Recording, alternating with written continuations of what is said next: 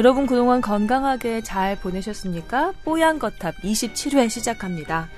예, 누구누구 나오는지 알려드릴게요. 예. 아, 가정의학과 전문의 교수님 황희진 교수님 나오셨습니다. 안녕하세요. 예, 안녕하세요. 네, 조동찬 의학 전문 기자 저희 고정 mem버 나오셨습니다. 안녕하세요. 네, 안녕하십니까. 네, 오늘 앞머리 귀여워요. 약간 빙구 같고 좋아요. 빙구가 뭐죠, 빙구가? 알아들을지 알아들을지요. 다. 예. 그리고 오늘은 한 분 더 모셨습니다. 하현종 기자. 네, 안녕하세요. 예, 예, 저희 골룸 듣는 분들이야 뭐 낯익은 목소리지 뭐. 여기까지 어떻게 나오셨어요? 아니, 갑자기 연락이 왔어요. 음. 승훈이한테 문자가 와가지고 네. 수요일 날 시간 비우고 나와라. 그래서 어 이, 렇게그 인력풀 안에 있나요? 늘 승훈 피자가 나오라면 제깍 비쳤어요?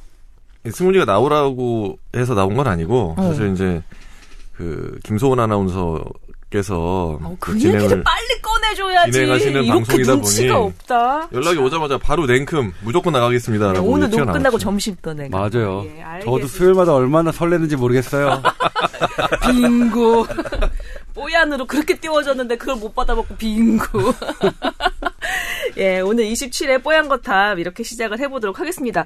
아, 등장인물이 많은 만큼 오늘은 제가 별로 그렇게 환호와 박수 이런 거 좀 자제를 하도록 하겠으니까 네 분이서 알아서 잘 한번 해보시도록 하고요. 자, 저희 뽀얀 거탑 그 골룸의 여러 그 프로그램과 다르게 매일 그, 로 사연과 또 의료 상담 같은 걸 받고 있거든요. 이거 먼저 여러분 해결해 드리고 저희 오늘 주제로 넘어가도록 하겠습니다. 일단 저희 타워 골뱅이 sbs.co.kr인 건 이제 많은 분들 아실 거고요. 왜 타워냐고 굳이 물어보신다면 뽀얀 거탑의 탑이 타워라서 타워입니다. T-O-W-E-R at sbs.co.kr 이 계정 열어놓고 여러분 매일 기다리고 있으니까 많이 많이 보내주시고요. 그 보내주신 사연 중에서 몇 개를 저희가 좀 추려왔습니다. 어, 이걸 좀 해결을 하고 넘어갈게요.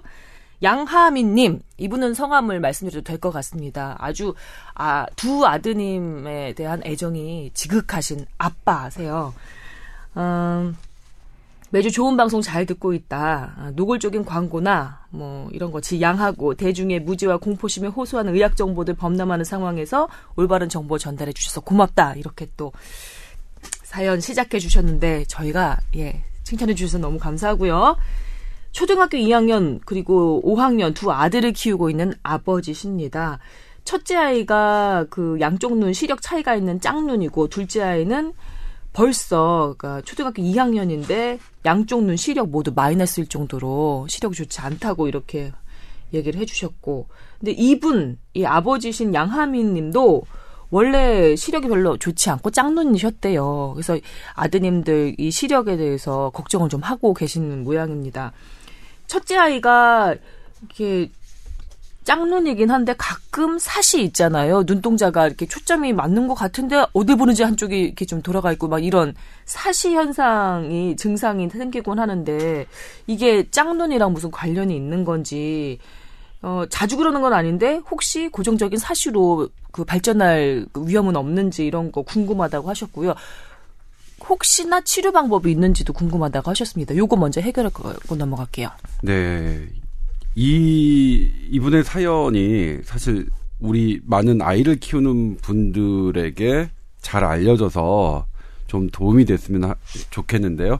제가 요런, 요것과 관련해서 두 차례 보도를 저도 한 적이 있어요. 똑같이 이제 이런 분처럼 제보가 들어왔고 음. 또 하나가 이제 실, 현직에서 그 일을 하는 안과 의사가 이런 일이 있으니 그때는 안과 학회였죠. 음. 이 부분에 이 부분에 대해서 좀 보도 좀 해달라 하는 요청 때문에 이제 했었는데 어 우리가 이제 태어나잖아요. 태어나면 일정한 시력을 갖고 눈을 보는데 태어나자마자 우리가 좋은 시력이 되는 게 아니라 점점 그 처음엔 약한 시력이었다가 그 빛의 자극으로 보면서 시력이 발달합니다. 음. 그런데 그 시력이 그 받아들일 수 없을 만큼 원래 약하게 태어나면 그 어떤 시각 자극을 통해서 우리가 커나가면서 시력이 발달할 수 있는 여지가 없어지겠죠. 그게 뭔 얘기예요? 태어날 때부터 어. 시력 자체가 좋아지기 어렵게 태어난 눈이라는 거죠. 어. 그러니까 부분이. 매우 매우 약하게 안 보인 그게 양쪽 눈일 경우에는 표시가 금방 납니다. 음. 안 보이니까요. 아이가 그럼 물건을 못 찍거나 이러니까 그런데 그게 한쪽 눈일 경우에 응. 바로 이런 문제가 생기는데 빗자국을 혹시 아이는 처음부터 한쪽 눈은 잘 보이지 않았어요. 그러니까 하이, 아이에게는 한쪽 눈이 보이지 않는 세상이 원래 그런 세상이어서 어. 그냥 그대로 하는 거예요. 크는 거예요. 그래서 나중에 초등학교 들어갈 때 시력 검사를 하더라고요. 음. 초등학교 시력 검사 때 한쪽 1.0인데 한쪽이 0.1 혹은 마이너스 음. 이런 경우도 있거든요. 네. 근데 이게 이제 보면 일찍 발견하면 일찍 발견하면 한쪽에 안경을 씌워서 음. 시각 자극을 계속 그 받아들일 수 있게 그래서 음. 시신경이 커질 수 있게 하면 그 왼쪽 눈만큼 원래 눈만큼 좋아질 수가 있는데 음. 이게 너무 늦으면 그 여지가 없어지는 거예요. 그 시기가 언제예요? 유치원 때까지? 초등학생 때까지? 네, 이게 사실은 초등학교 2학년 정도 뭐얘 이- 5학년인데 어떡하지? 그런데요. 음. 이를테면 제가 이제 지난번에 그 어렌지 했던 그, 아- 그 가족의 케이스를 보면 네. 그 학생이 초등학교 2학년이었어요. 그래서 음. 저기 우리 동네에 있는 안과에서 딱 그 이 한쪽 눈이 너무 차이가 나는 그러니까 선천성 약시였고 한쪽 눈이 그래서 시력이 너무 차이 나는 거라서 대학병원에 가라고 얘기했고 대학병원에서는 아 이미 너무 늦었다. 초등학교 2학년이니까 더 이상 해줄 게 없다. 오, 어떡해. 어쩔 수 없다. 안경을 그러니까 시력이 발달하지 않았으니까 그 이후에는 안경을 써도 안 되거든요. 안 보이거든요. 어. 그랬는데 제가 이제 아는 안과 선생님한테 이런 경우 어떡하냐 이건 심리적으로 어. 너무 부모님과 미안할 거 아이들이 막 애한테. 너무 하다 좀 마음의 위안이라도 좀 어떻게 그런 치료라도 해 좀 해줘라 이렇게 부탁을 드렸는데 내 마음에 미안해 되는. 그래서 그분이 어쨌든 네. 해보겠다 하셔서 했는데 그분이 이제 2년이 지났거든요. 응. 근데 시력이 좀 좋아지더라고요. 아, 그러니까 아, 다행이네. 우리가 초등학교 2학년 때까지가 끝난다는 거는 평균적인 얘기고 어. 개인에 따라서는 그때라도 더 좋아지는 분들이 있으니까 어. 조금이라도 이제 해야겠죠. 근데 네. 지금 여기, 여기서 말씀드렸듯이 안경 말고 그러면 치료 방법이 없느냐? 현재까지 없습니다. 아, 네. 그리고 이른 나이에 음. 해야 합니다. 발견해야 어. 이게 교정이 됩니다. 그래서 네. 하는 방법이 제가 제 리포트 말미에도 예- 말씀드렸는데 안과 학회에서 권장하는 사항이기 때문에 네. 아이에게는 꼭 아이가 글자를 읽거나 뭐, 뭐 무언가를 볼 때는 한쪽 눈씩 가려보고 같은 글 같은 글씨나 이런 걸 볼 수 있는지 네. 꼭 체크해 봐야 됩니다. 음. 애들이 네 살이나 다섯 살 때. 음. 그래서 그때 한쪽 눈의 시력이 너무 저기 한 떨어진다. 그러면 그건 병원에 가서 빨리. 그 빨리 어. 안경을 맞추면 그때는 회복될 여지가 훨씬 큽니다. 그러니까 아. 초등학교 진입했을 때 이게 발견되면 상당히 늦을 가능성이 있는 거죠. 예. 저 양하민님 서둘러서 병원 가서 아기 안경 맞춰서 끼우셔야겠네요. 그리고 둘째 아이 것도 저희가 좀 읽어드릴게요. 얘 초등학교 2학년인데 마이너스 시력이 벌써 마이너스인 거예요. 그래서 아뭐 안경 꾸준히 쓰고 있대요. 근데 이제 그 남자 아이들 안경 쓰고 뭐 장난 많이 하고 그러면 뭐 약간 걱정되기도 하고 다치는 경우도 있고 하니까 아버지께서 이런 생각 하시나 보네요. 라식 라섹 같은 외과적 수술들. 이거 한번 생각을 해보셨나 봐요. 어떻습니까? 어, 그, 조금이라도 시력이 커지면서 좋아질 여력은, 그, 여지는 없는 건지, 라식, 라섹 같은 수술의 안전성은 어느 정도인지, 이런 거 두루두루 궁금하신가 봅니다. 근데 시력이 좋아질 수 있느냐의 문제는 이게 초등학교 2학년인데? 예, 좀, 좀 쉽지는 않습니다. 그러니까 어. 이를테면 그 얼마 전에 모그 종편 프로그램에서 눈을 마사지하면 시력이 좋아진다 하는 프로그램이 나왔어요. 거기에 많은 의사들이 등장했고 뭐 있었습니다. 어, 지금 다 웃으셨어, 여기. 아, 저는 그냥 심각하게 듣고 있었거든요. 아, 동의하는 거야? 아니에요. 아? 그래서 그걸 이제 뭐냐면 거기 출연하신 분과 음. 현직 안과 학회에서 그 직책을 맡고 계신 분하고 음. 제가 셋이 같이 있는 자리에서 이제 그 얘기가 나왔어요. 아, 그 방, 그러니까 일단 안과 학회에 계신 분이 그 방송 잘 봤다. 그리고 아, 어. 그러니까 저도 그 거기에 출연하신 분은 저도 해보니까 정말 좋고 눈이 좋아지는 기분이더라고요. 이렇게 좋은 대화에서 제가 음. 좋은 끼어들었죠. 그 제가 뭐라 끼어들었죠. 그랬어요? 자, 안과 학회 선생님께. 어. 자, 그 방송에서 시력이 좋아진다고 했습니다. 안과 학회 선생, 안과 학회 입장은요? 어. 했더니, 아, 그게 되게 난처해 하시면서, 아, 시원할 수 있겠죠. 시원한 거는 시름이랑 무슨 상관이야. 예, 그러니까, 시원한 느낌이라는 게 피로감을 덜어줌으로써 어. 그러니까 우리가 막 2시간, 3시간 일을 하고 나서 뭘 보려면 잘 안 보이는 거. 아. 그걸 개선하는 데는 도움이 되고 어. 그러니까 눈을 혹사시키고 나서 시력 검사 그 쳐다보면서 하면은 멀쩡한 시력보다도 나오겠죠. 낮게 나오죠. 음. 그때 마사지를 해준다든지 뭐 차가운 걸 댄다든지 눈을 감아, 좀 오랫동안 감았다가 다시 보면 어. 당연히 잘 보이죠. 그렇게 딱 그 정도인 거예요, 그러면? 정도죠. 근데 옛날에 나 무슨 광고에서 봤는데 잠잘 때 끼는 렌즈가 있대요. 있죠. 드림 렌즈라는 거. 어머, 뭐 그래요. 그런 것들. 음. 그래서 끼고 자면은 애가 시력이 좋아진다고 그래서 광고 많이 한 거 봤는데 요즘 또 쑥 들어갔더라고요. 네, 그게 이제 자는 동안에 이 각막의 두께를 좀 조정해서 어.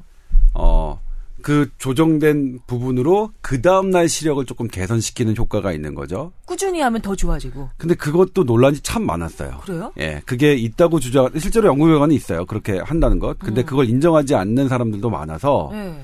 그런데 이제 그게 왜 사장되느냐? 저는 시장에서 사장됐다고 생각해요. 왜요? 그걸 사용하신 분들이 네. 그렇게 생각만큼 들인 돈에만큼 그렇게 효과가 없어서 시장에서 사장됐다고 하- 생각하는데 사실 그분들이 갖고 있는 논, 논리도 있어요. 그러니까 연구 결과도 있어요. 근데 그걸 인정하지 않는 것도 있어서 네. 제가 뭐라고 딱 부러지게 이거는 뭐 가라다. 이건 진짜다. 이렇게 가라, 가라. 말씀드리기는 예, 좀 가치하다. 어려울 것 같은데. 네. 근데 그런 건 있어요. 제가 의과대학 다닐 때 그 안과 수업을 들을 때는 네. 근시라는 건 선천적으로 결정되지 가까운 것을 보거나 음. 뭐, 뭐 스마트, 요즘 같은 스마트폰을 보거나 TV를 본다고 해서 근시가 뭐 더 많이 생기거나 그런 건 아니다라고 배웠다가 최근에 바뀐 거예요, 이게. 우리 너무나 상식처럼 가까운 데 보면 눈 나빠진다라는 게 상식처럼 알고 있었지만 네. 원래 그거는 의학적으로 틀린 거였고 최근에 2000, 제가 이제 그거 보도할 때 저도 그때 알았는데 그 개념이 최근에서 최근에야 이제 바뀐 겁니다. 여러 연구들이 실제로 그러니까 이 밖에서 생활하는 밖에서 생활하면서 먼 거리를 보는 아이들과 실내에서만 생활해서 가까운 것만 보- 보는 아이들 이들의 근시 유병률의 그 근시의 새로운 발생률이 차이가 나더라 하는 연구들이 어. 진행되면서 그 이 가까운 곳을 보면 이제 근시가 생길 수 있다 이런 건데 이렇게 바뀐 건데 가까이 보지 말라고 등짝 많이 맞아봤고요. TV 그거- 보지 말라고 가까이서 보지 그러니까 말라고 등짝 가까이 많이 가서 TV. 보지 말라고 저희 집도 맨날 난리인데 예. 첫 번째는 볼륨을 작게 해놓으니까 그렇죠. 엄마가 시끄럽다고. 그러니까 애들 입장 안 들리니까 갈 수밖에 없는 거예요. 첫 번째는. 네. 어. 그리고 가까이 가는 게 정말 눈이 나빠지려고 가는 건지 나쁘니까 가는 건지도 사실은 따져봐야 되는 거고. 그러니까 조 기자님 말씀대로 선천적으로 이게 그러니까 뭐 근시 따져봐야 게 되는 있다고. 거고. 또 예전에는 하나- 그랬다고. 그렇죠. 그 그런 거고. 또 하나는 그 TV를 과연 가까이 봐서 나빠진 거냐? 나빠질 정도로 눈이 그러니까 가까이서 볼 수밖에 없을 정도로 눈이 나빠진 거냐를 먼저 체크를 해야 되는 게 있고 음. 말씀하신 대로 이제 몽고 가보면 우리나라랑 그러게. 예, 뭐 핏줄이 같다고 얘기하는 몽고에 가보면 다들 뭐 저기 멀리 있는 뭘 보고 7.0은 기본이라는 그런 7.0 예. 예.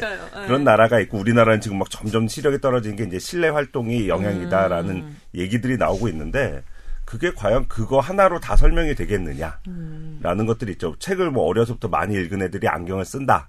라는 얘기들도 하고 있고 그래서 일부러 뭐 어렸을 때 책 읽히지 말아라 하는 얘기들도 있는데 그게 요즘에 그거보다- 되겠어요. 요즘에 초등학생 때부터는 뭐 공부 그렇게 열심히 그러니까. 유치원 다니는 저희 아들은 그래서 책 보면 눈 나빠진대 그러면서 일부러 만화만 보는 이상한 애도 있는데 지가 먼저 알아서 근데 그건 옳지 않죠. 그럼 시력 개선할 수 있는 방법은 없다는 그러니까 거예요. 마사지도 안 일단 되고 그렇게 의학은 렌즈도 계속 안 되고. 바뀌니까 어. 지금 눈 마사지하고 이런 그 눈을 좋아지게 하는 그런 프로그램들이 음. 지금 현재 안과학에서는 단호하게 얘기합니다.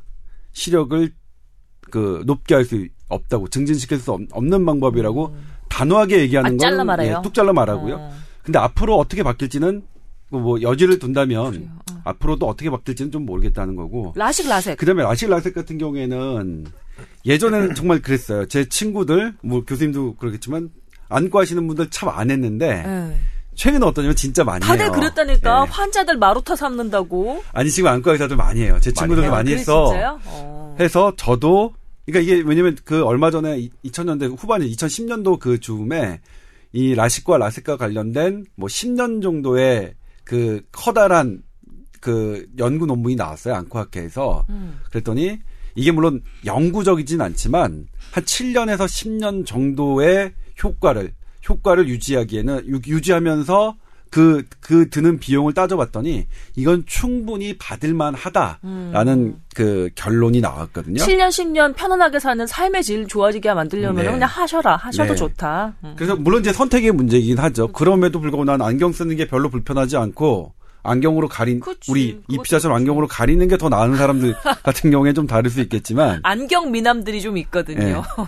그러니까 이 라식 라섹은 라식 라섹 수술은 그러니까 그걸 그 주관하는 학회에서 어 안 그러니까 받을만 하다라고 인정을 했다 하는 부분 그래서 그 저도 사실 뭐제 개인적인 의견이죠. 음. 제 주변의 가족분들에게는 라식 라섹 많이 추천해드리고 권해요? 있고 아. 제 가족분들도 많이 받으셨어요. 너무 어리면 안 되겠죠, 그래도? 네.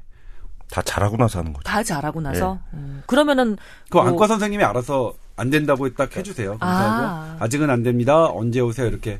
음, 제가 정확한 우리가 먼저 걱정할 필요는 예, 없구나. 그건 걱정 안 하셔도 되는데 문제는 이제 해달라고 해도 안 해주시겠구나, 너무 어리면. 이 비용 자체가 많이 떨어진 것도 사실은 약간 고려해야 될 문제 중에 하나인데 왜요, 그거는? 옛날에는 옛날 옛적에 처음에 왔을 때는 한쪽 눈하는데 한 500만 원 가까이 받았던 아. 것이 이제 점점 점점 가격이 떨어져서 막 이메일로 선전하는데 보면은 방학 특별 할인 양쪽 눈에 34만 원 뭐 이런 것까지 이제 어이구. 이메일 원래 그런 광고하면 안 되지만 네, 네. 이제 오는 것들도 있는데 그렇게 하다 보면은 이제 무리하게 많이 하게 되는 그런 일들이 생기는 겁니다. 음. 적정 가격을 받고 딱 해야 될 사람들만 하는 어떤 문화가 딱 되어 있으면 좋은데 다들 다운 다운 다운을 하다 보면은 아, 안 해도 될 것 같은데 라식, 될것 라섹 같... 밀어내기 같은. 그, 그런 일이 느낌인데. 생기는 것들이 좀 안타까운 근데 거죠. 최근에 이 라식 라섹 기계에 쓰이는 가스, 네온 가스의 가격이 문제가. 불거졌죠. 그게 이제 우크 우크라이나죠. 우크라이나에서 거의 많은 양을 생산하는데 거기에 이제 러시아가 이렇게 그 정치적인 문제로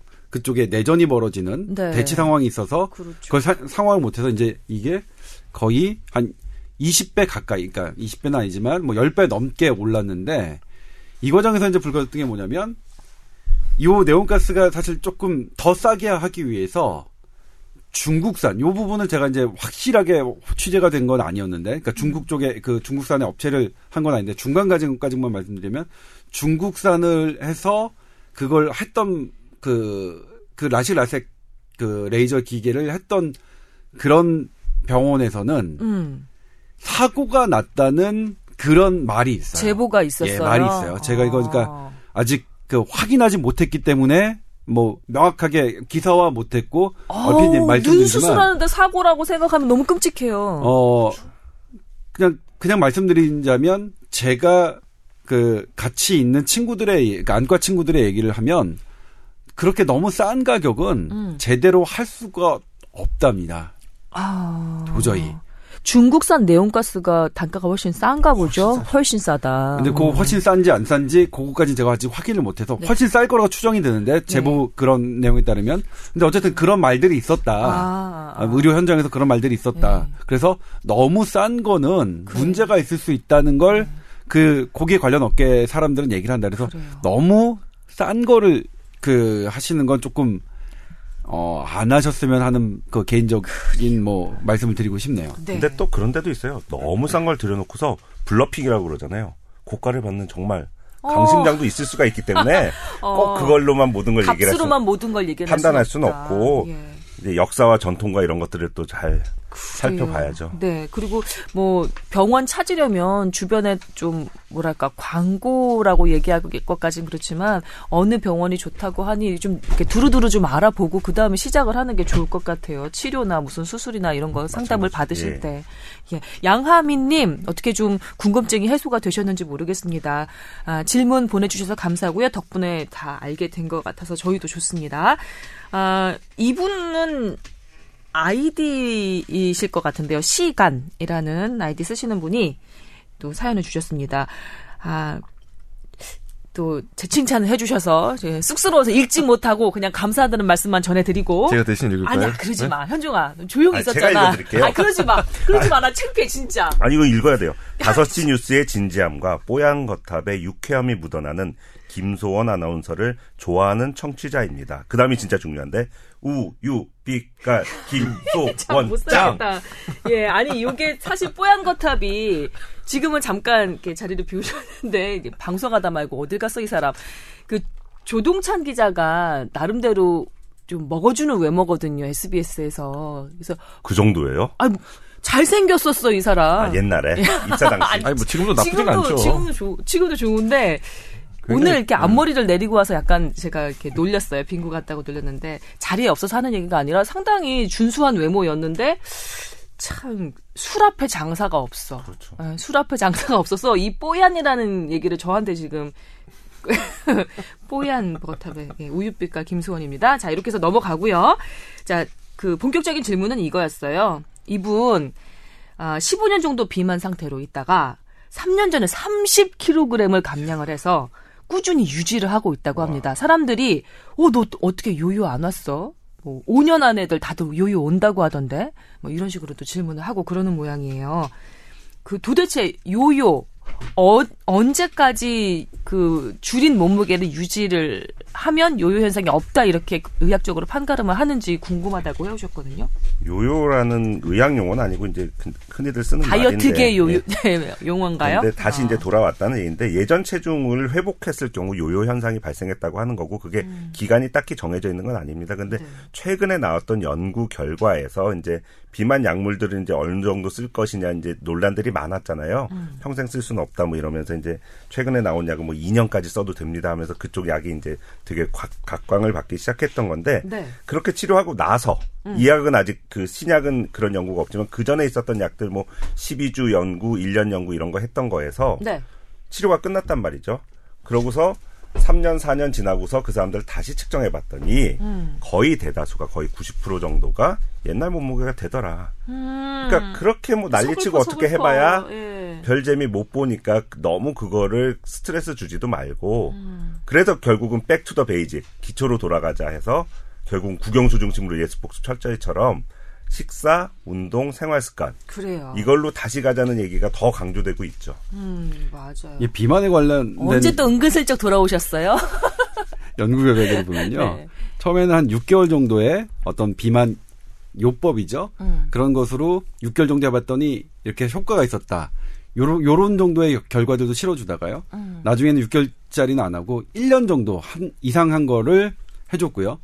그 다음에는 2년 이내, 그러니까 어떤 다이어트 치료법의 효과를 2년 이상 관찰하지 않는 건 해주지 않았습니다. 음. 왜냐면 그전 거는 2년 정도 지나니까 다 의미가 없다는 거였죠. 근데 이제 교수님께서 의미가 말씀 없다는 거는 뭐 다시, 다시 다시 돌아와 돌아온다. 예, 버렸다. 돌아와. 근데 최근에 또 나왔죠. 그게 이제 많은 분들을 우울하게 했던 게 5년 정도 가니까 정말 하- 아무 효과가 없더라. 그러니까 어떤 그게 다- 예. 기사가 나왔다니까 예. 많은 예. 분들을 예. 절망에 빠뜨렸죠. 나 질문 여기서 제가 요즘에 그 시민사회부 기자들 오디오 교육을 시키고 있거든요. 네. 근데 그 후배 기자들이 공통적으로 자기 몸무게 너무 늘어나서 걱정이라는 거예요. 사실 기자들 취재 행태가 밤늦게까지 술 같이 마시면서 뭐 인간적으로도 친분도 쌓고 그 자리에서 소스도 좀 얻고 이러는 그 경우가 많기 때문에 술자리를 피할 수 없고 술 먹고 들어가서는 운동 못 하고 그냥 내쳐 자는 거가 일상화가 돼 있더라고요. 그래서 20kg 가까이 느는 애들이 부지기수예요. 그래서 저한테 아, 아나운서 선배 후배들 보면은 몸매 관리 대단히 하는 것 같은데 도대체 어떻게 하면 살을 뺄 수 있냐고 물어보길래 제가 해줄 말은 없고 양치하면서 스태퍼라도 해라 와- 가서. 그리고 잘은 모르지만 요즘에 뭐 승마 운동기기라고 해서 코어 근육을 자극시켜 준다고 해서 왜 바- 겉에서 보면 행태는 약간 좀 이렇게 좀 모습은 이상하긴 한데 말 타는 것 같은 운동기구가 있어요. 그게 좀 편해 편해 보이기는 하더라. 어떻게 뭐 그거 렌탈이라던데 한 3만 원씩 내고 좀 한번 해볼래? 뭐 이렇게 얘기를 해줬거든요.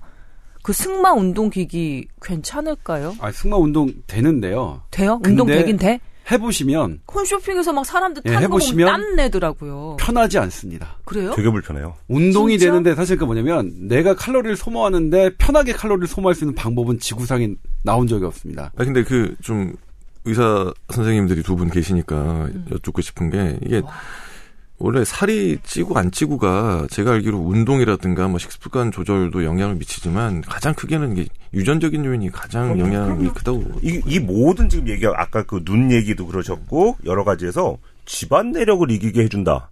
라는 사람은 사기꾼이에요. 집안 내력을 어떻게 이겨요? 그 마찬가지 공부도 마찬가지고 돈 버는 재주도 마찬가지고 모든 것이 집안 내력을 이길 순 없죠. 약간 지연시키거나 약간 극복만 할 뿐이지 부모님이 다 비만이신데 애들이 말라깽이가 된다? 쉽지 않은 일이죠. 걔가 본인의 엄청난 노력으로 하는 거지. 쉽지 않아요. 많이들 그래요. 뭐 집안에 우리 부모님이 다 당뇨병이고 무슨 병이고 무슨 병인데 저는 어떻게 될까요? 그렇게 됩니다. 하시고 아니요. 그렇게 될 가능성이 너무 너무 많지만 열심히 저랑 같이 해서 40살 때부터 약 먹을 거를 60살, 70살 때까지 늘려드린 건 하겠지만 평생 안 먹게 해드리 이거 하나만 먹으면 평생 안 먹게 해드립니다라고 리어카에서 리어카라는 말이 맞는지 모르겠지만 파시는 몇 가지들이 있죠. 손수레? 네, 손수레에서 파시는 것인데 그거는 좀 뻥인 거죠.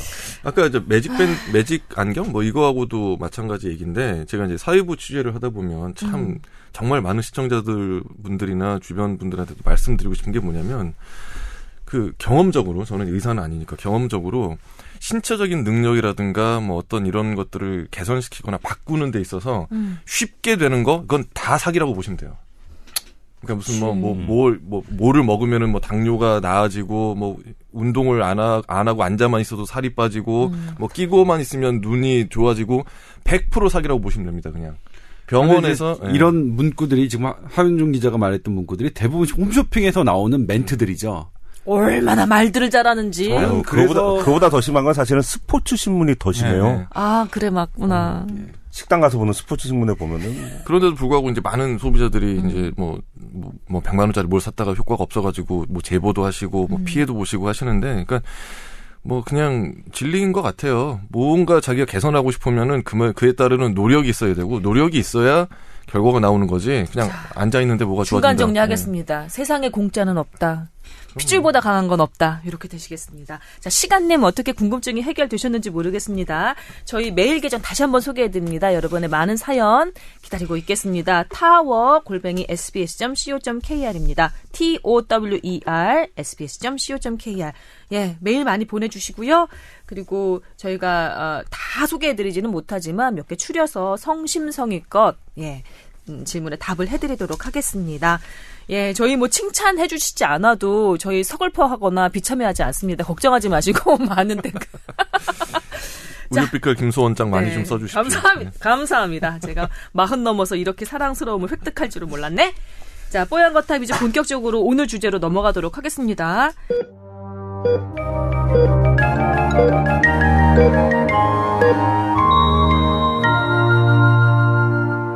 자, 오늘 주제는 제가 발표하는 것보다는 오늘 특별 게스트 하현정 기자가 얘기를 해주시는 게 좋을 것 같아요. 저희가 뭐 달래 하현정 기자를 여기 특별 게스트로 모신 게 아니거든요.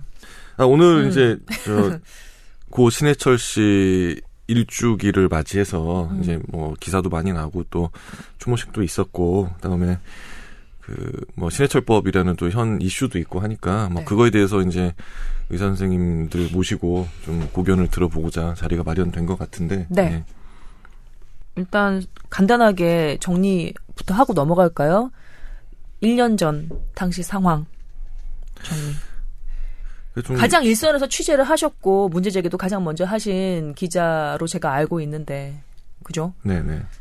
그러니까 저 간단하게 말씀드리면 그 신해철 씨가 갑자기 이제 병원에서 뭐 혼수 상태다라는 보도가 나오기 시작을 했고 그게 시간이 꽤 걸렸죠. 오랫동안 이제 뭐 투병 병원에서 이제 치료를 받고 계시는데 처음에는 이제 의견이 분분했어요. 뭐 오보도 좀 있었죠. 그러니까 뭐 뇌사라더라 무슨 뭐 원인이 명확치 않은 상태에서 뇌사고 그래서 이제 보도들이 잘못 나갔었고 그러다가 갑자기 숨졌다라는 보도가 나왔고 근데 그때 이제 유가족 분들이라든가 병원 쪽에서는 사망 원인에 대해서 일체 함구를 하고 계셔가지고 계속 의혹만 커져가는 상황이었어요. 그러다가 그러다가 이제 계속 뭐 그런 식으로 흘러가다가 그 신해철 씨가 이제 화장장으로 가던 그 도중에 도중에 이제 가족분들께서 마음을 돌리셔가지고 이제 부검을 하고 이제 병원과 의사를 상대로 문제 제기를 하겠다. 그때 이제 의료 사고 가능성이 처음이 제기가 처음으로 제기가 됐던 거고 그 이후에 이제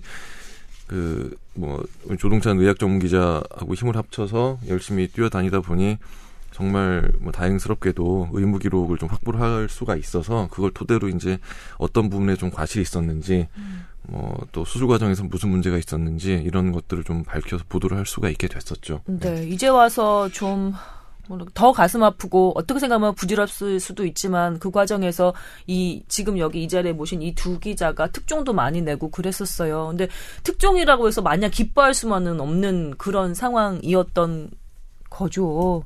아, 예. 아니, 그날 뭐좀 네. 말씀을 드리면, 뭐 기자가 특종을 하게 되면 정말 기분이 좋아요. 그러니까 그게 뭐뭐 일상적으로는. 사실 몇 번 안 오는 기회잖아요. 그때 같은 경우는 저도 이제 신해철 씨 굉장히 오랜 팬이고 음. 상당히 좀 쇼크를 받은 상황이어서 그러니까 뭐 일종의 사명감으로 여하튼 사망 의혹을 밝혀야 되고 이거를 어떤 사회적인 문제로 만들어야 된다라는 생각은 있었는데 뭐 특종을 뭐 서너 차례 했음에도 불구하고 기사를 쓰고 방송이 되는 걸 보고 그날 밤에 술집에 가서 술 마시고 울고 다음날 또 일을 하고 뭐 이런 식이었어요. 그러니까 그, 그 상황을 않더라고요. 제가 음. 알아서 그냥 뭐 그냥 뭐 뒷얘기 정도로 우리 뽀얀거탑 애청자 분들께 좀 전해드리고 싶어서 제가 한번 일부러 질문을 해드려 본 거고요. 아, 지금은 이게 어떻게 되어가고 있는 거예요? 재판이 다 끝난 건가? 아닙니다. 아직 재판 진행 중입니다. 네. 진행 중이에요. 네. 그 진행 중에 그, 어, 해, 그, 당사자, 사건의 당사자인 그 의사가 네, 다른 병원을? 예, 그, 그래, 스카이 실명 병원에? 얘기합시다. 예, 스카이 병원의 강세훈 씨가 새 병원을 차렸다는 기사도 제가 읽은 적이 있어요. 네. 그래도 상관이 없는 건가요? 네. 아직 네, 뭐 네예요. 네. 그 법적으로 정식 법상? 예. 의료 면허를 이렇게 제한하거나 해당 보건복지부에서 의료기관의 그런 그 폐쇄를 한 공식적으로 그 그런 명령을 하기 전까지는 할 수 있죠. 그런데 이, 이게 그 음, 합당한 예, 저기 비교인지는 모르겠지만 솔직히 얘기하면 얼마 전에 목동의 모 음식점에서 어, 음식을 먹고 SBS 뭐 저희 아나운서 팀의 누구도 그렇고 집단으로 그 장염인지 네. 식중독인지 걸린 경우가 있었어요. 그때 역학조사가 진행이 되면 역학조사가 진행이 되는 동안 영업을 일시적으로 중단시키는 그런 또 법이 있다고 하던데 예, 그거는- 식약처에서는 예. 근데 그건 이건 그러니까- 아니야? 병원은 더 중요한 건데 아니야? 감염병에 관해서는 좀 다릅니다. 아? 감염병도 법정 전염병은 또 법이 좀 다르고요. 그래요? 근데 이거는 이제 일반적인 거죠. 그러니까 이, 이가 이를테면 의사, 그러니까 의료 과실이라는 것은 저도 이제 지난번에 이 신해철, 이 고신해철 가수의 사건 때문에 외과와 이제 법을 하시는 분, 그 다음에 취재했던 기자 해- 모여서 이제 세미나를 한 적이 있었거든요. 음. 거기서 처음에 이제 뭐 의료 사고의 정의 이제 그 병- 법을 하시는 분이 해서 아, 알게 됐는데 사실 의료 사고라고 하면 그냥 그게 뭐냐면 나중에 결과론적인 얘기예요. 결과론적으로 그게 법적으로 어떻게 판단이 되면 의료 사고지 모든 행위는 사실 예측지 못한 일, 일들이 병원에선 발생할 수 있으니까요. 그래서 그 중간 과정에서 저 사람의 죄를 말할 수 있느냐 없느냐가 상당히 애매한 문제고 근데 이게 일반론적으로 생각해서 그러니까 보통 내가 수술하다가 어떤 잘못을 했어요. 근데 잘못을 한 거는 그러니까 그 의사는 미치는 그 환자에게 안 좋은 게 전혀 고의가 없고 실수도 없고 그리고 교과서적으로 그건 불가항력적인 거다라고 라고 하면 의사에 전혀 책임이 없는 거거든요. 그러니까 책임이 없는 상태인 사람의 일 가능성이 있는 사람을 아직 그 사람이 어떤 어, 뭐, 과실 치사나, 치사라면 이제 살인죄가 적용되는 거죠. 그런 살인자에 준해서 뭐, 업을 못하게, 그, 못하게 하거나 그 사람을 구금시키거나 할 수는 없겠죠. 아, 그래서. 근데 소비, 예. 저기, 그 의료 소비자로서, 이, 그냥 음식점 감염병 관리 차원에서 약, 그, 역학조사 들어가면은 영업 못하게 일시적으로 막는다. 그 수준보다 덜하게 느껴져서 지금 약간 아니죠. 황당하기는 메, 해요. 메르스 같은 거 같은 경우는 이제 병원을 폐쇄를 명령하거나 자발적으로 할 수 있는 것처럼 그런데, 이게 뭐가 쫙 모두에게 다 퍼뜨릴 수 있으면 그거는 막아야 되는데 이거는 그런 얘기들 하거든요. 저희 아버지는 이제 공학을 하셨는데 의사보다 공학 박사가 더 중요한 이유 중에 하나가 음. 의사는 한 번에 잘못할 수 있는 사람이 한 명밖에 없지만 네. 비행기를 만들거나 빌딩을 만드는 애가 바보 같은 짓을 해가지고 음. 한번 제대로 잘못해주면 뭐 천 명, 만 명까지도 한 번에 다 죽을 수 있는 거기 때문에 훨씬 더 중요하다는 얘기를 하시는데 어, 납득할 수가 없어. 그러니까 이 왜냐면 음식이- 그 의료 사고가 내 경우가 된다면 이거는 100%인 거잖아. 100%죠. 나 왜 이렇게 흥분하지? 아니, 아무튼 이제 뭐. 알아서들 그 해주세요. 부분은, 그 부분은 있을 저희가. 일정이 아니라 그거는 이제 어쨌든 뭐 경찰과 어쨌든 법원. 그러니까 국회에서 정해줘요. 예. 예. 어쨌든 우리의 정부가 해야 될 일이고 음. 당시에 이제 기억에 남는 게 어, 제가 이제 이, 와- 요, 신해철, 고 신해철 분을 마지막으로 집도하셨던 아산병원에 이제 그 교수님하고 얘기할 기회가 있었는데 네. 전혀 그 보호자들이 이렇게 소송을 걸거나 이럴 거라고 예상을 못했대요. 그냥 담담하게 받아들이는 것 같았고 그런데 이제 처음에 보호자들이 그런 거를 언론에 얘기 안 했거든요. 하윤정 기자한테도 얘기 안 하고 언제 마음이 바뀌셨냐면 거 같냐면 그날이 마지막 날이었어요. 그러니까 내일이면 발이 발이 나는 날인데 그 전날 밤에 이제 하윤정 기자에게 연락을 그 가족분이 주셔서 저희가 아 이거 소송하겠다는 걸 이제 하윤정 기자가 보도를 했었는데 네. 근데 그 전에 어떤 일이 있었냐면 그 원장의 그 강세훈 원장님의 변호사분이 어떤 얘기를 인터뷰를 하셨냐면 아 이거는 환자가 연예인이라서 특수하게 말을 듣지 않는 그런 상황이 있었다. 그러니까 환자 탓을 하는 하는 거를 언론 브리핑을 했죠. 음. 그것에 상당히 그쪽 측근들이 기분 나빠했던 것 같아요. 그래서 저는 개인적으로 그 강선 원장님을 두 번 뵀었는데 그 두 번 첫 번째 뵀을 때 아 그게 좀 잘못이었던 것 같다라고 말씀을 드렸어요. 그러니까 만약 잘잘못을 따지는 거는 법정에서 따져도 뭐 늦지 않는데 그때 충분히 따질 수 있는데 미리 환자 탓이라고 하는 것들이 유가족과 국민 정서에 얼마나 반하는 일이었느냐. 했는데 이제 본인께서는 뭐냐면 그건 본다 자기의 의도가 아니었다라고 말씀하시더라고요. 그러니까 당연히 그쪽은 그렇게 얘기를 하겠지. 그리고 그러니까 만약에 그, 그, 그, 변호사가 그 얘기를 하지 않았으면은 그리고 그 얘기 때문에 기분이 나빠지지 않아서 하현정 기자의 설득이 전혀 먹히지 않았다면은 이 얘기는 그냥 아무 일도 없었던 것처럼 신해철은 약간 억울하게 묻힐 수밖에 없는 그런 일 아니었던 건가요? 그때 의료 사고가 아예 언급조차 되지 않을 수도 있었던 거잖아요. 그때 상황을 좀 말씀을 드리면 그러니까 가족분들은 처음에 이제 이게 의료 사고일 수도 있겠다라고 생각들은 하셔, 하실 수 있었겠지만 이걸 적극적으로 문제 제기를 하시거나 할 생각들이 애초에 없으셨어요.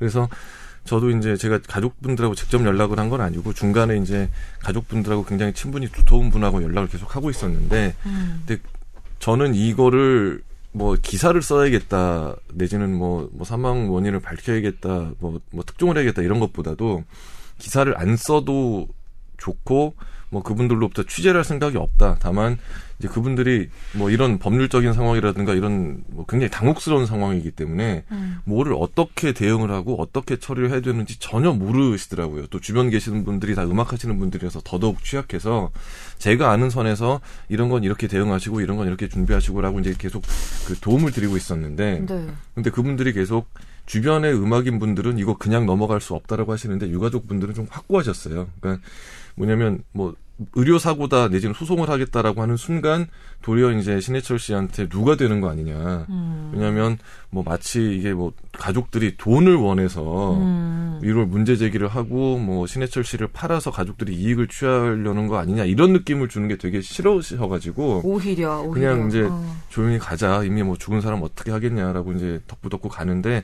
마지막에 그 동찬이 형이 얘기한 그런 기자회견을 보고 좀 굉장히 마음이 상해 계셨는데 그 이후에 변호사 상대 쪽 변호사에서 만나자고 합니다. 어. 유족분들한테 어. 발인 바로 전날. 네.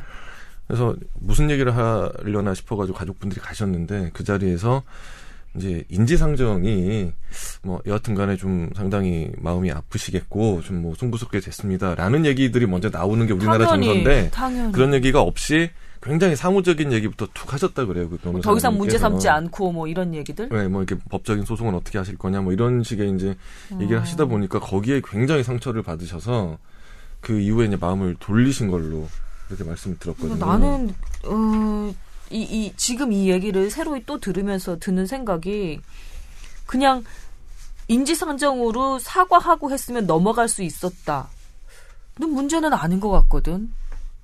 그렇지 않아요? 유가족분들의 입장도 있으셨던 거니까요. 아, 그래. 아니 음. 근데 음. 그러니까 가족분들 가... 내부에서도 그 의견들이 굉장히 갈리셨대요. 이거는 음. 문제 제기를 해야 된다라는 가족분들이 계셨고 아 그냥 조용히 넘어가는 게 신해철 해철이한테 더 훨씬 낫다라고 생각하시는 분들끼리 굉장히 많은 논의를 하셨다고 그러시더라고요. 하지만 이 문제가 불거짐으로써 그 뭐랄까 그 스카이 병원의 여러 가지 위험스러운 의료 행태들도 많이 좀 보도가 되면서 사람들한테 어, 의료 사고에 대한 경각심 같은 것들 그다음에 의사나 병원을 선택하는 문제가 좀 더 신중해야 되는 문제라는 것을 또 생각하게 만드는 그런 계기가 되지 않았던가요? 그러니까 이게 뭐 제가 자꾸 나서서 의사 선생님들 앞에서 죄송한데 네. 이게 그 언론 미디어 입장에서는 굉장히 중요한 사건이었습니다. 왜냐하면 음.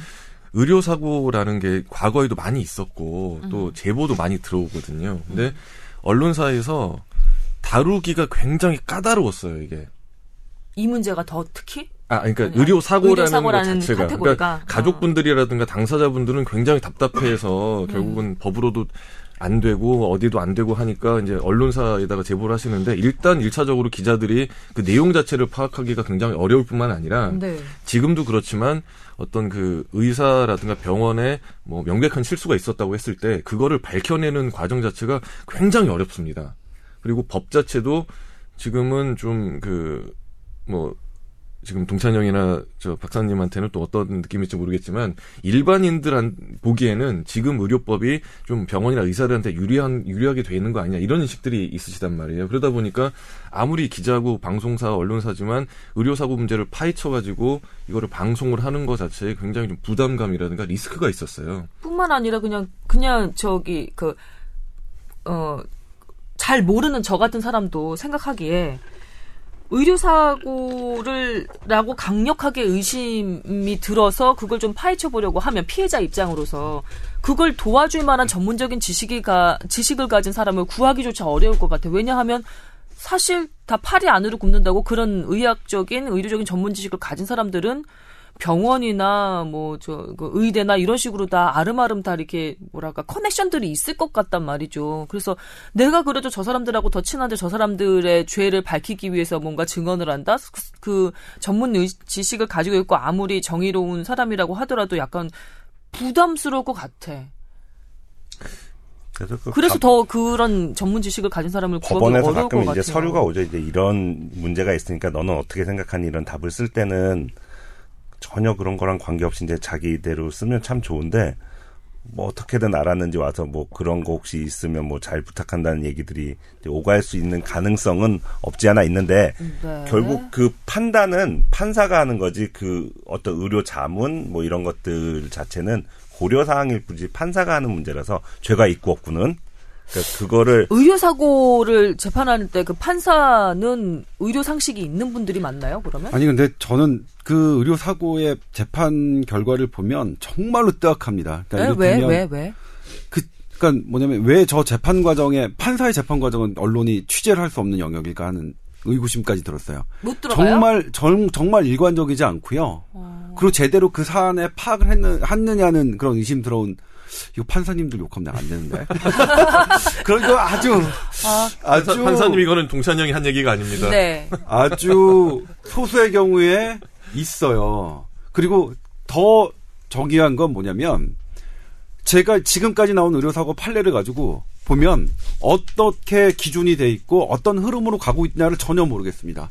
너무? 무작위적이에요. 예, 너무 아. 무작위적이에요. 그래서 케이스 케이스마다 어떤 판결이 날지 사- 사실은 지금 예측을 할 수 없게 됐어요. 어떤 판사님 이거는, 완전 예. 뭐 재수네, 그냥. 예, 그렇죠. 의료 관련 범, 그 변호사들도 그 공통적으로 하는 말인데 아직까지 좀 어. 그렇습니다. 그런데 아, 머리 아파. 아, 근데 이제 신해철 씨 사- 의료 사고 같은 경우에는 네. 두 가지 이제 해당 경찰이 두 군데에 다 의뢰를 했습니다. 이 사건이 그 의료 사고냐 아니냐, 의사의 과실이 있느냐 없느냐에 대해서 대한의사협회 문의를 했고요. 그다음에 의- 한국의료분쟁조정위원회 정부의 기관 단체죠. 그 두 군데에 의뢰를 했는데 음. 두 군데 답변이 전부 다 의료 과실로 판명을 했습니다. 근데 그때 조금 어, 아 조금 이상한 일이 있었어요. 제가 그 기자회견장에 직접 갔었거든요. 그, 이- 그 이례적인 일인가요? 그 두 군데 모두 의료과실로 판명을 하는 네, 그런 상황이? 대한의사협회에서 공개적으로 의사의 과실이라고 명백하게 아주 힘주어 얘기한 건 대단히 이례적인 일인데 오호. 그때 관, 논란이 됐던 게 그렇습니다. 이제 천공 신해철 씨의 천공이 지연성 천공이냐? 지연성 천공이라 함은 수술 중에는 잘 천공이 일어나지 않는데 어쩔 수 없이 이게 진행되면서 어, 어, 의사가 예측할 수 없는 천공이었느냐 나 중에 배를 덮고 난 다음에 네. 그 다음에 난 천공이 아니었냐에 대해서 거기 대한의사협회 그 위원으로 나오신 외과 교수님은 저건 수술 중에 발생한 천공으로 보인다 그랬고요. 그다음에 이 천공이 나타났을 때 CT를 찍을 필요가 있었느냐? 그 강세훈 원장 측은 이 관이 있거든요. 이 그 가스를 빼어나 가스나 이런 혈액을 조금 답변하기엔 관에 음. 관을 보면 천공이 되는지 안 되는지 여부를 알 수 있기 때문에 시트를 찍을 필요가 없다고 얘기했는데 그 대한의사협회 자문위원단은 아니다 시트가 반드시 필요했다라고 했습니다. 그다음에 이제 단 여기서 있었죠. 다만 환자가 의사 그러니까 차트 내용을 보니 환자가 의사의 조치 사항을 적극적으로 따르진 않았다.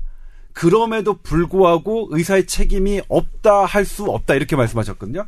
거기 이제 의사 면허와 그 변호사 면허를 두 두 개를 다 갖고 계신 선생님께 나와서 그렇게 말씀하셨는데 그날 저는 이제 보도를 했죠 당연히. 의사협회 그 스카이병원 강세훈 원장의 의료과실 인정. 그러니까 이런 이런 항목 이런 항목 대치되는 항목에서 모두 강세훈 원장의 반대되는 편에서 해 이렇게 기사를 썼는데 저를 제외한 모든 기사가 의사협회 팔은 안으로 굽어 라는 걸로 기사가 났어요. 왜 엉뚱하게? 그러니까 일테면 환자 측에 그러니까 환자 측에 조금 이상이 있었다. 그럼에도 불구하고 환, 그 의사의 책임이 없다 할 수 없다라는 뒷부분 빼고 앞부분만 그 싱크를 따서 이제 방송에 나왔고요. 음, 이상하다. 그래서 어떻게 됐냐면 이제 의사협회에서 저한테 전화가 왔어요. 도대체 이게 어떻게 된 일이냐. 그래서 왜요? 했더니 아니 조 기자 말고는 전부 다 우리가 강세훈 원장 편을 든 거를 했다. 아니 제가 그때 기자회견장에서 강세훈 원장의 주장을 세 군데를 세 개를 조목조목 말씀 그 질문을 했고 그때 그 선생님께서 다 대- 답변을 해주셨잖아요. 그러니까 말이에요. 그래서 저희 기사를 살펴봤더니 전부 그런 식의 기사가 나서 반성을 했죠. 아, 우리가 기자회견에 너무 어려운 term을 썼다. 메디칼 텀을 있는 그대로. 그러니까 perforation이니 뭐니 뭐 가스니 뭐니 너무나 어려운 문제를 써서 아 오신 기자님들에게 그 잘 이해시키지 못했다. 아 이거 반성하자 하면서 어떻게 단지 했냐면 그 문제예요? 이해하지 못 시킨 그 문제예요? 아니면은 그 당시 분위기가 아니에요. 여론이 아닙니다, 아닙니다. 아니야? 그러니까- 나나 또 너무 나쁘게만 생각하는 아니, 거예요? 그게 아니고 어. 저도 이제 그때 보면서 되게 황당했는데 음. 왜냐하면 이제 저는 의학 지식이 없는 일반 기자이기 때문에 왜 그런 상황이 벌어지는지 딱 보이더라고요. 그러니까 왜였어? 기자들이 무식해서 그런 거예요. 아, 그런 거였어.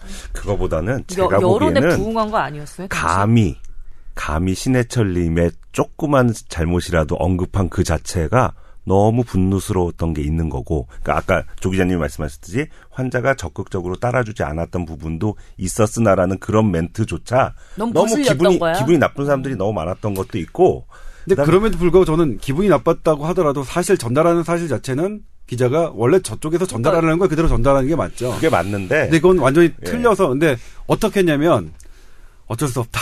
그래서 다시 보도 자료를 냈어요. 그러니까 그렇게 내자고 해서 왜냐면 의사협회에서 지난번 했던 건 아 뭐 죄송합니다 이렇게 해서 오해의 소지가 정말로 이런 이러해서 이런 의료 과실이 맞다는 식의 맞다는 취지로 저희가 귀장을 한, 한 거고 그런 취지로 관할 경찰서에 답변을 했습니다라고 다시 했었는데 그 과정에서 기사들이 어 저희의 의도와는 다르게 나갔다는 것까지도 그러니까 저는 그 제가 현장에 있었거든요. 현장에 있어서 강세현 원장이 이렇게 주장했는데 어떻게 생각하십니까? 네. 아니 그 주장 말도 안 되고 사실 수술 중에 있었습니다. 강세현 원장이 이렇게 주장했습니다. 어떻게 생각하십니까? 아 그거 반박. 말도 안 되고 음. 다 이렇게 질문과 대답이 이루어졌는데도 불구하고 이게 정반대로 나갔던 일이 있었죠. 그래서 저도 그때 되게 아, 되게 놀랐어요. 정말 놀랐고 아뭐 어떻게 뭐 할 수가 없는 우리 막- 이 지점에서 조동찬 의학 전문 기자 같은 기자가 있다는 것에 대해서 감사하고 넘어가야 되는 것 아니, 그러니까 같아요. 아니 그게 아니죠. 그게 뭐냐면 제가 뭐냐면 어떤 반성을 해도 내가 그 제작하는 매번의 리, 리포트도 혹시 이러지 않을까 하는 우려스러움이 있었어요. 그러니까 나는 이렇게 전달 드렸는데 혹시 보시는 분들 사실 기자라고 하면 아시겠지만 대단히 이게 그러니까 뛰어나고 아주 엄청난 경쟁을 뚫고 오신 분들이 여기서 기자 뭐. 하시잖아요. 현정이 얘기해봐. 잘 뭐 경쟁은 있었는데 뭐 이게 경쟁은 뭐 있었으나. 머리가 뛰어나거나 이런 건 아니고. 그러니까 이번에도 그냥, 우리 예. 세명 세 명 기자 세 명 뽑는데 1,800명이 지원했단 말이에요. 그러니까 이런 엄청난 이 경쟁력을 뚫고 오시는 분들마저도 뭔가 잘못 이해했다면 그때 우리가 그 의사협회에서 한 게 그 반성에서 우리가 잘못했다. 이거는 뭐 이렇게 오신 분들이 이해 못, 못 시켰던 거는 우리가 잘못했고 그때 우리가 너무 흥분해서 그분들이랑 뭐 기, 기자들이 흥분해서 메디칼 텀을 너무 많이 썼다. 예, 알겠어. 뭐 이런 부분이 알겠어. 알겠어. 알겠어. 의료 기사를 쓴다는 것 자체가 기자들에게도 음, 아주 그 좀 어려운 문제라는 사실을 잘 알겠고 또 그런 실수가 있었다는 것도 우리가 잘 알겠어요. 근데 이제 문제는 앞으로잖아, 앞으로. 그리고 내 문제가 됐을 때, 이 의료사고 의심되는 그런 사안이 나한테 발생했을 때, 그게 또 문제 아니겠어요? 근데 요, 그, 신해철 씨의 이런 관련 사항들이 의료사고로 대처하는데 하나의 큰 표본이 될 것 같아요. 그러니까 지금 처음에 우리가 언론 보도를 했고 이게 문제화 문제화를 시킬 수 있었던 결정적인 단서는 하인종 기자가 입수한 의무 기록이었습니다. 그때 이제 우리 그때 야 그때도 아마 코리안 시리즈 야구기 그랬었던 경기했었죠. 것 그래서. 네. 딱 야구를 보면서 일주기니까 딱그 예. 야구를 보면서 기다렸어요. 근데 보호자 측에서 하인종 기자에게 그 차트를 줄까 말까를 되게 고민하시다가 정말 8시 뉴스 임박해서 근데 다행히 그때 8시 뉴스가 야구 때문에 늦어져서 9시 뉴스인가요? 9시나 9시 반 정도에 들어갔는데 그 그래요. 윤나라 기자가 가서 팩스로 쐈죠. 근처 예, 그래서 문방구에서. 예. 예. 그렇게 뒤늦게 받아서 받은 다음에 바로 뉴스를 할 수 없으니까 그 분석하는 것도 되게 초치겨서 정말 떨려. 그러니까 학력고사의 수학, 그러니까 수학 시험 문제를 참고로 제가, 제가 이 말씀을 드리고 넘어가야 되는데. 윤나라 기자가 팩스로 하현정한테서 하현정이 가지고선 뛰인 거지 조동찬 기자한테. 그러니까 그래서 정- 이렇게 기자가 된 겁니다. 그러니까 눈이 막 동공에 움직이면서 막 유가족 분들하고 저하고 음. 이제 통화를 해서 뭐 주겠다라고 응, 응, 했는데 저는 안에서 대기를 해야 되니까 윤나라 기자를 현장에 보내가지고 서초동 쪽이었거든요. 거기서 윤나라 기자가 가서 팩스로 주변 문방구에서 팩스를 빌려가지고 쏘고 저는 받아서. 전달을 하면 동찬 형이 보- 바로 바로 이제 보면서 학력고사 초치기 네, 하듯이. 솔직히를 했는데 그때 이 말씀 좀 드리고 싶었던 게 정말 남자지만 좀 반했어요. 저는 서류가 한, 한 100여 장이 되는데 온갖 외계어 제가 보기엔 외계어들이 막 뭐 차트에 쫙 있는데 내가 1년 전에 그 얘기를 똑같이 들었어 하현종 기자한테. 네, 진짜 진짜 어, 그래서 진짜. 보면서 음음 형광펜으로 짝짝 치면서 아 진짜 이랬군 멋있었대. 저랬군 착착 어. 뭐 이랬군 저랬군 음 이러더니 한 15만 원 계속 훅 써가지고 방송을 딱 하는 거예요. 그래서 야, 야 정말 어때? 감상 좀 얘기해봐. 아니, 아니, 그- 우리 이렇게까지 얘기해줬어. 사실은 뭐 여기 황 교수님 아시겠지만 이거 그냥 누구나 다 의사 면허 의사 면허 소지자면 누구나 다 하는 일이라서 아 그렇구나. 그래서 우리 여기 황 교수님의 그 저, 예, 그러니까 진가가 이 여기서 건물 안에 나타나는 이 거야. 건물 안에 의사 면허 소지자가 도 기자님밖에 없기 때문에 어. 그렇게 보이는 거고 그런 게 있는 건데 아, 디스하신 건가요 지금? 아니 그건 아니고 그냥 너무 재밌어, 그 너무 왜냐하면 재밌어. 이건 그런 거는 저희는 모든 환자가 입원할 때 다른 병원에서 어, 의무 기록 어, 이런 걸 다 띄워오라 그러잖아요. 네. 그러면 그거를 꼭 꼭 높은 교수님이 안 보시더라도 인턴 선생님이나 레전 선생님한테 빨리 이거 정리해와라 그러면 그거는 다 쓸 수 있죠. 근데 귀찮고 힘든 일이죠. 뭐냐면 외과 수술이긴 하지만 저희가 이제 제가 전공이 수술하는 파트라서 수술 기록지를 하는 것도 양식이 이제 지- 뭐 그때나 그리고 그 교수님이 다 이렇게 뭐 수기로 적으신 것도 있고 타이핑한 것도 있고 아. 사진으로 남겨두셔서 많이 그뭐뭐 그냥 그냥 외과를 전공했던 뭐 의사라면 누구나 하는 그냥 걸어서 한정 기자가 그 얘기를 할 때마다 전 되게 몸둘 바를 몰랐어요. 이거 아닌데 이거 아닌데 이거는 아 근데 뭐 모르는 사람이. 보기엔 정말 대단해 보이긴 그렇죠. 하잖아요. 네, 근데 그냥 저희는 황 교수님과 조동찬 기자의 겸양 섞인 멘트라고 그냥 인정하고 아니 근데. 어쨌든 간에 어, 어쨌든 지 간에 이 부분이죠. 의무 기록을 확보하는 게 대단히 중요합니다. 그리고 의무 기록을 예. 확보하라. 어. 그리고 어떻게 확보해요? 의무 가정을 기록을 주나? 확보할 권리는 환자에게 있습니다. 아 그래요? 예, 병원이 보호자가 거- 다 있어요. 환자가 예. 어. 의무 기록을 복사해 달라 모든 자료 복사해 달라 하면 병원이 거부할 수 없습니다. 아 그런 거리가 기록입니다. 있구나. 어, 오케이. 예. 예. 그리고 그 다음에 그리고 어떤 그 정황들 있잖아요. 그러니까 어 말씀했던 기록이나 그러니까 예를 들면 수술하기 전에 보호자들이 수술 동의서를 쓰잖아요. 네. 그렇죠? 근데 그 수술 동의서는 아주 복잡하게 돼 있어서 보호자들이 잘 인정하지 못 알, 알지 못하는 상태에서 그냥 하잖아요. 그런 걸 법원에서 인정이 된 경우가 있습니다. 그래서 내가 사전에 의사한테는 어떻게 어떻게 들었는데 이렇게 이렇게 들었다. 어 수술이 사실은 100% 무조건 잘 되고 죽을 가능성 아무도 없다 이렇게 들었는데 나중에 동의서 쓸 때 보니까 뭐 그렇지는 않단 말이에요. 음. 그러면 사전에 설명한 것들을 메모해서 몇 월 며칠 의사에게 이렇게 했다 하는 것들이 도움이 될 수가 있습니다. 그러니까 누구한테 공증을 받지 않더라도 그 메모 네, 자체가 네, 아, 네. 자료가 될수 왜냐면 있다. 뭐 그, 그런 걸 갖고 공중받거나 하는 것들이 상 저기에 되지 않으니까 어. 환자가 환자 보호자가 그 순간에 할 수 있었던 최선의 처치에 대해서 아, 저 환자는 저렇게 그러니까 환자 보호자는 저, 저 상황에서 저렇게밖에 할 수 없었겠네 하는 부분을 법원이 인정하는 경우가 있어서 음. 나는 어떤 어떤 경우를 들었다 하는 것들 메모해 두는 게 좋고요. 네. 그 다음에 그런 부분에 대해서 이제 어, 그 어쨌든 의무 기록을 확보하고 그 다음에 대부분의 경우는 이제 의무 기록 이 부분을 중점적으로 그 판결에 영향을 미치는 부분인데 근데 이제 법으로 갈 것이냐 말 것이냐 되게 고민스럽잖아요. 그리고 법으로 가서 만약 내가 이긴다 하더라도 그게 진짜 실질적인 득이 될 거냐 말 거냐 이런 거 되게 어렵잖아요. 그리고 결론이 어떻게 나올지도 장담할 수 없고. 네.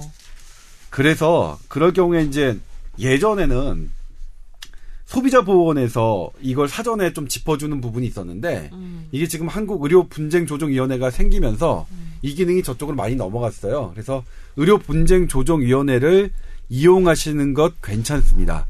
그런데 이제 의료 분쟁 조정 위원회는 조금 그 저기한 게 당사자가 그 해- 피신청인인 그 병원이 응하지 않을 권리가 있습니다. 어. 네. 현재 법상으로는 그렇습니다. 현재 법상으로는. 그래요? 예.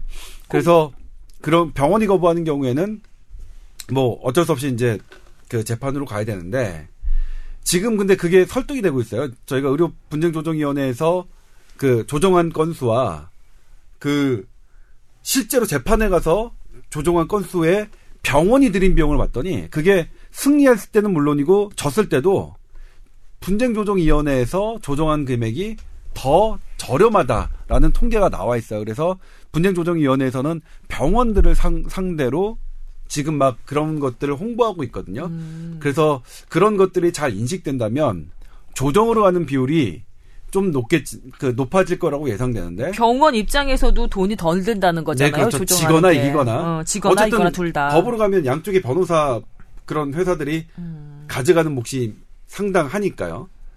그래서 그런데 어쨌든 이제 피해자 입장에서 의료 사고자 입장에서는 음. 그런 그런 두 가지 방법이 현재 있다. 그리고 사실 쉽지는 않아요.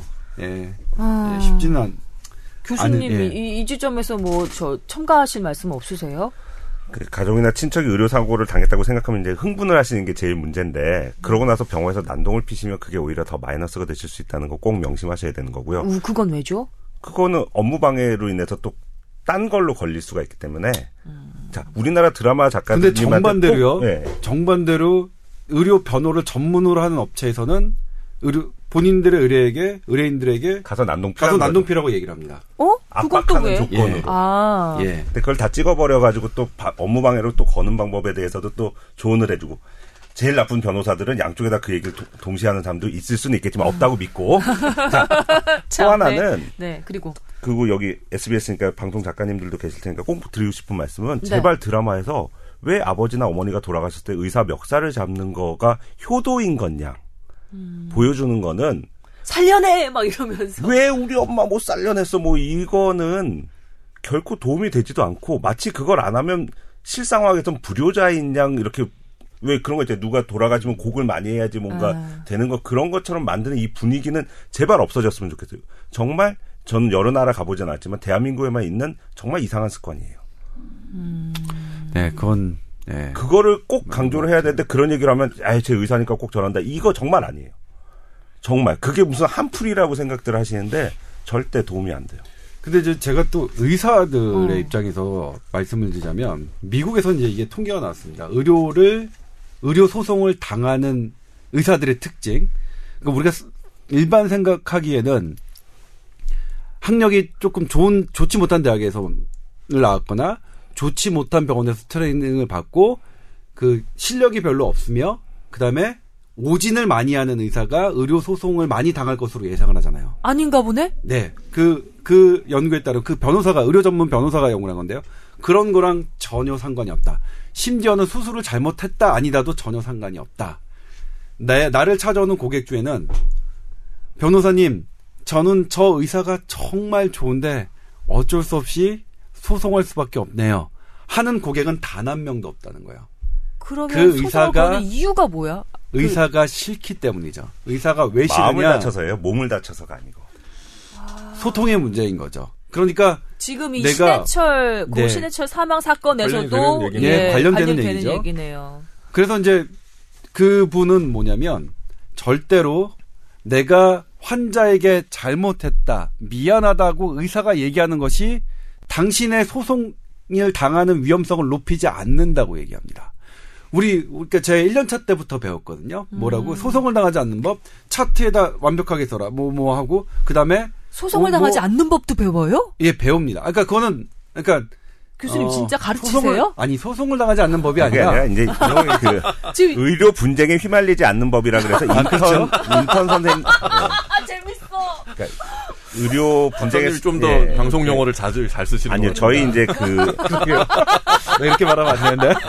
그 인턴 선생님들 옛날에 레지던트 선생님들 처음 뽑고, 뽑고 나면 이제 전체 교육이라는 걸 하는데 음. 거기서 절대 하지 말아야 될 게 이제 아까 조 기자님 말씀하신 의무 기록을 잘 써라도 있지만 문제가 생길 것 같아가지고 그걸 가짜로 내지는 나중에 고치지 말아라가 더 중요합니다. 나중 아. 독사같이들 다 변호사들이나 변호사 사무실에서 찾아내가지고 이거랑 이거랑 작성된 시기라든지 이런 거 다 까보거든. 아. 요새는 또 전자차트로 돼 있어서 그걸 바꾸면 될 것 같지만 서버에 다 남아있기 때문에 아. 그런 짓 절대 왼쪽을 수술했는데 오른쪽이라고 거짓말 친다든지 이런 일들은 절대 하지 말라라고 다 배운 게 걸린다. 있고 어. 또 하나는 항상 예의 바르게 행동하라가 또 있습니다. 그러니까 아무리 포인트 자기가 포인트. 그러니까 정말 죽, 죽을 것 같은 사람을 살려놨는데 요만큼 흉터가 남았더라도 거기에 있어서 이제 뭐 쓰레빨 질질 끓고서 껌을 씹은 상태에서 머리를 안 감은 상태에서 입냄새 내지는 아- 약간의 술 냄새가 풍긴 상태에서 설명을 하고 나면 누구라도 기분이 나쁘고 뭔가 흠집을 잡기가 그런 거고 별거 아니었는데 상처가 이렇게 되고 고름도 나왔고 이랬음에도 불구하고 정시간에 맞춰서 항상 회진을 들고 열심히 드레싱을 하고 이렇게 되면 그 수술하다 보면 그럴 수도 있고 이 사람이 상처가 잘 생기는 체질이겠구나라고 생각할 가능성이 더 높다는 거죠. 이거는 죽고 사는 거랑 관계없는 문제이기 때문에. 근데 그런 정말 사소한 것들 가지고도 소송을 부추기는 요새 또 뭐 그쪽 어깨를 또 욕해도 안 되지만 사람이 늘어났잖아요. 그러니까 우리나라에서는 아직 그런 거 없지만 미국 드라마나 이제 영화 같은 데 보면은 응급실 앞에서 명- 명함 나눠주는 변호사 나오거든요. 우리나라도 조만간 생기겠죠. 의료소송 전문 변호사. 그 다음에 또 하나가 이제 네. 다른 연구예요. 이건 또 그 의대 그 정신과 선생님이 연구를 했는데 소송 미국에서 소송을 한 번 당한 사람과 한 번도 당하지 않은 의사와 두 번 이상 당한 의사의 그 차이점을 이제 연구한 건데 진료 시간의 차이가 있었습니다. 진료 시간을 그러니까 미국 같은 경우에는 이제 한 환자당 15분 이상 보거든요. 우리나라는 이제 3분이냐 아니냐에 따른 건데 어쨌든 진료 시간이 늘면 환자를 더 꼼꼼하게 봐서 실수할 가능성이 떨어지고 그것 외에 환자와의 커뮤니케이션이 더 증가해서 나포 형성. 예, 그렇죠. 음. 그래서 이거는 우리가 되게 저는 우리 의사들에게 제가 그, 그 어떤 의대에서 후배들하고 만날 자리에 있을 때 얘기하는 건데 제가 배웠던 거 절대로 환자에게 잘못하다고 얘기하지만 뭐하지 마 이런 거 하나도 근거 없더라 의사소송을 낮추는 그런 근거는 없더라 차라리 오히려 이제 우리나라 건 아니지만 음. 어, 외국에서는 환자에게 그냥 있는 그대로 얘기하자. 어, 의사, 뭐 당연히 의사가 신은 아니지 않습니까? 그래서 설령 실수를 했더라도 실수 있는 거 그대로 하고, 그 다음에 지금은 실수를 덮을 만한 이런 게 너무 어려워졌습니다. 그러니까 황 교수님이 말씀하셨지만 전자 지금 모든 병원이 전자차트. 시간을 전자차트를 고칠 수 없게끔 프로그램이 다 돼 있고 그걸 하는 게 의무화돼 있고요. 그 다음에 그 의사의 어떤 행위나 간호사의 이- 그, 것- 그런 행위 의사 행위를 간호사분들이나 다른 분들이 다 기록하게 돼 있어요. 그래서 그것과 시간이 다 다르면 이거는 뭐 완전히 위조라고 그 저기 하거든요. 음. 속일 수 있는 부분도 없고 뭐 드러내지 감출 수 있는 부분도 점점 들어 저기 하니 알겠습니다. 이거를 음. 그냥 있는 그대로 얘기하는 분위기를 만들자. 물론 어려워요. 지금 그러니까 의사 선생님들 어려운 게 뭐냐면 변호사님들이 워낙 많아지셔서 예전보다 훨씬 더 그게 있는 거예요. 근데 이런 걸 어려운 상황을 이겨내는 건 좀 그러니까 어렵지만 단 한 가지밖에 없다고 생각해. 환자와의 관계를 좋게 하는 것. 음. 예? 진료 시간 말씀하셨는데 진료 시간을 확보하는 가장 좋은 방법은 사실은 우리나라 이제 의료 수가제도 및 여러 가지가 다 문제지만 또 많이들 얘기하시죠. 미국 교포들은 꼭 한국 와서 건강검진 및 진료를 받고 가시죠. 왜? 미리미리. 이렇게 싸게 할 수 있는 데가 없다는 얘기죠. 미리미리. 내시경 검사 하나를 비롯해서 여러 가지에서 비용이라는 게 자기가 생각하는 그런 비용이 아니라 그 외적인 것들이 많은데 그거를 싸게 하는 게 무조건 좋고 많이 하는 게 무조건 좋다는 어떤 분위기. 그리고 우리나라는 어떤 이렇게 공공의 그러니까 의료의 공공재적인 측면을 되게 강조하다 보니까 뭐이 비용 자체를 어떻게 줄일 건가에 포커스를 맞추는데 사실은 그러다 보면 뭐예요? 50명 환자 보는 사람보다는 150명 보는 사람이 병원에서도 좋아하고 개인적으로도 윤택하게 살 수밖에 없는 그런 것들까지 다 얘기를 해야 되기 때문에 이게 그 하나로 설명이 되는 건 아닌 것 같아요. 제 머리에 남는 걸로 한번 정리를 좀 해볼게요. 자, 환자 입장에서 세 가지 정리할게요. 그 의료 사고를 미연에 예방하고 또 의료사고를 당했다고 의심됐을 때 할 수 있는 그 행동 요령 한 의무 기록 잘 챙기고요. 그다음에 미리미리 메모 잊지 말고 예, 뭐 수술 동의 그러니까 이를테면 음. 보호자가 메모하는 거는 의사가 기록한 차트와 동일하진 않, 않습니다만 음. 그러니까 그 차트는. 의료진이 일방적으로 환자가 개입할 수 그러니까. 없는 기록이잖아요. 들었던 말들 그런 메모들은 예, 들었던 지시들 네, 이런 환자나. 보호, 그러니까 환자의 입장에서 네. 제출할 수 있는 근거가 되는 상황, 네. 그다음에 자신의 그 환자의 상태 같은 것도 예. 꼼꼼히 메모를 미리 해 두시면 좋고요. 그다음에 한국 의료 분쟁 조정 위원회라는 게 있다는 것 잊지 마시고 음. 잘 활용해 보시면 좋을 것 같고 오늘 이 시간에 의료계의 입장 또 의료계의 상황에서 의료 사고를 어떻게 보고 있는지 그리고 그, 그 의료 사고를 좀 그러니까 소송에 휘말리지 않기 위해서 어떤 어떠한 그런 상황들이 더 있어주면 좋은지 이런 얘기도 들어서 좀 도움이 됐던 것 같습니다. 한마디 좀 덧붙이고 그럼요. 싶은 게 음, 있는데, 그럼요. 그러니까 이제 의료사고 분쟁 조정원이 분명히 있습니다만 지금까지는 이제 환자와 뭐 의료 소비자 입장에서 좀 불만이었던 거는 뭐냐면 이제 중재원이어가지고 뭔가 문제 제기를 하게 되면 중재 절차가 통상적으로 시작이 돼야 되는데 아까 네. 동찬이 형도 얘기했지만 이게 상대 쪽 병원이나 의사가 아 난 중재하지 않겠다라고 하면은 중재 절차가 개시가 안 됩니다. 그런 경우 재판으로 갈 수밖에 없는 거죠. 재판으로 갈 수밖에 없는 음. 거죠. 그러다 보니까 이제 비용을 많이 들여서 뭐 가족분들이 재판을 가야 되거나 아니면 포기하거나 하게 되는데 그래서 지금 이제 그 뭐 남궁현 씨도 어제 칼럼을 썼거든요. 그러니까 신해철법이라는 거를 만들자. 음. 이번 기회에 그 분쟁 조정 위원회에 일단 접수가 되면 일단은 그 개시가 되도록 만들자. 어. 다만 의사나 병원 입장에서 좀 너무 과하다 싶을 경우에는 소명을 하고 음. 그거를 좀 거부할 수 있는 단서 조항을 붙이되 일단 개시는 시작하는 걸로 바꾸자라고 해서 이걸 이제 신해철법의 이제 이게 요체인 건데 이게 지난해 한참 문제가 됐었을 때만 해도 정치권이라든가 여론이 이제 자 이런 게 좀 필요하고 의료 사고에 대해서 경각심을 가지고 제도를 고쳐야 된다라는 얘기가 되게 많았었는데 그 이후에 정치권에서 좀 흐지부지 되고 다시 지금 논의가 조금 될까 말까 하고 있는데 지금 국회에서 어떻게 될지 모르겠어요. 그래서 그 부분은 저 신해철 씨를 계기로 그 부분이 좀 바뀌고 그러다 보면 유가족 분들한테도 조금 마음의 위로가 되지 않을까 그리고 고 듭니다. 신해철 씨가 세상에 어, 또 마지막으로 더 좋은 일 하나 하고 가시는 셈이 되는 거니까 그렇죠. 이 법이 만약에 진행이 된다면, 예, 이 법이 된다면, 음, 알겠어요.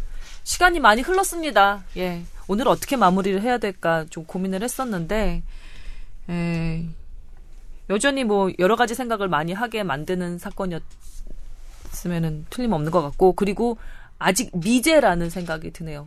해결되지 않은 문제라는 생각이 들어요.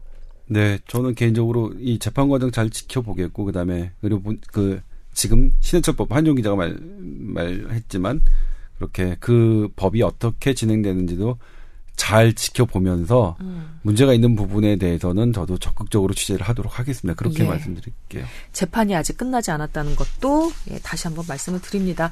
뭐 교수님 끝으로 하고 싶은 말 없으세요? 뭐 특별히 드릴 말씀은 없는데 이게 의료 의사하고 이제 의사가 아닌 사람하고 차이 의료법의 가장 핵심은 이겁니다. 평 의사가 아닌 사람이 남의 몸에 칼을 대면 그거는 상해죠.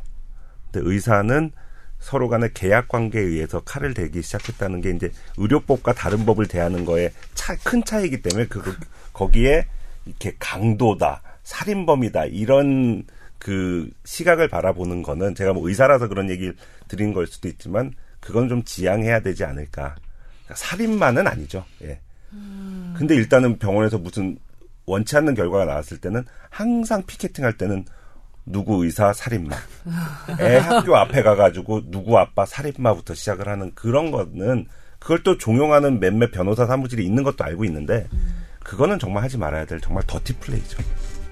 거기까지 제가 듣도록 하겠습니다. 네, 아무튼 의사 선생님도 그렇고 환자분들도 그렇고 병원에서 서, 로 더 좀 좋은 분위기가 형성됐으면 만들어졌으면 좋겠어요. 모두가 원하는 바죠. 자, 오늘 이 얘기로 마무리하도록 하겠습니다. 네, 세 분 수고하셨고요. 저희 다음 주에 또 건강한 모습으로 여러분과 함께 또 이 좋은 시간 마련해 보도록 하겠습니다. 여러분 수고하셨습니다. 박수 치면서 마무리할게요. 감사합니다. 네, 고맙습니다. 감사합니다. 감사합니다.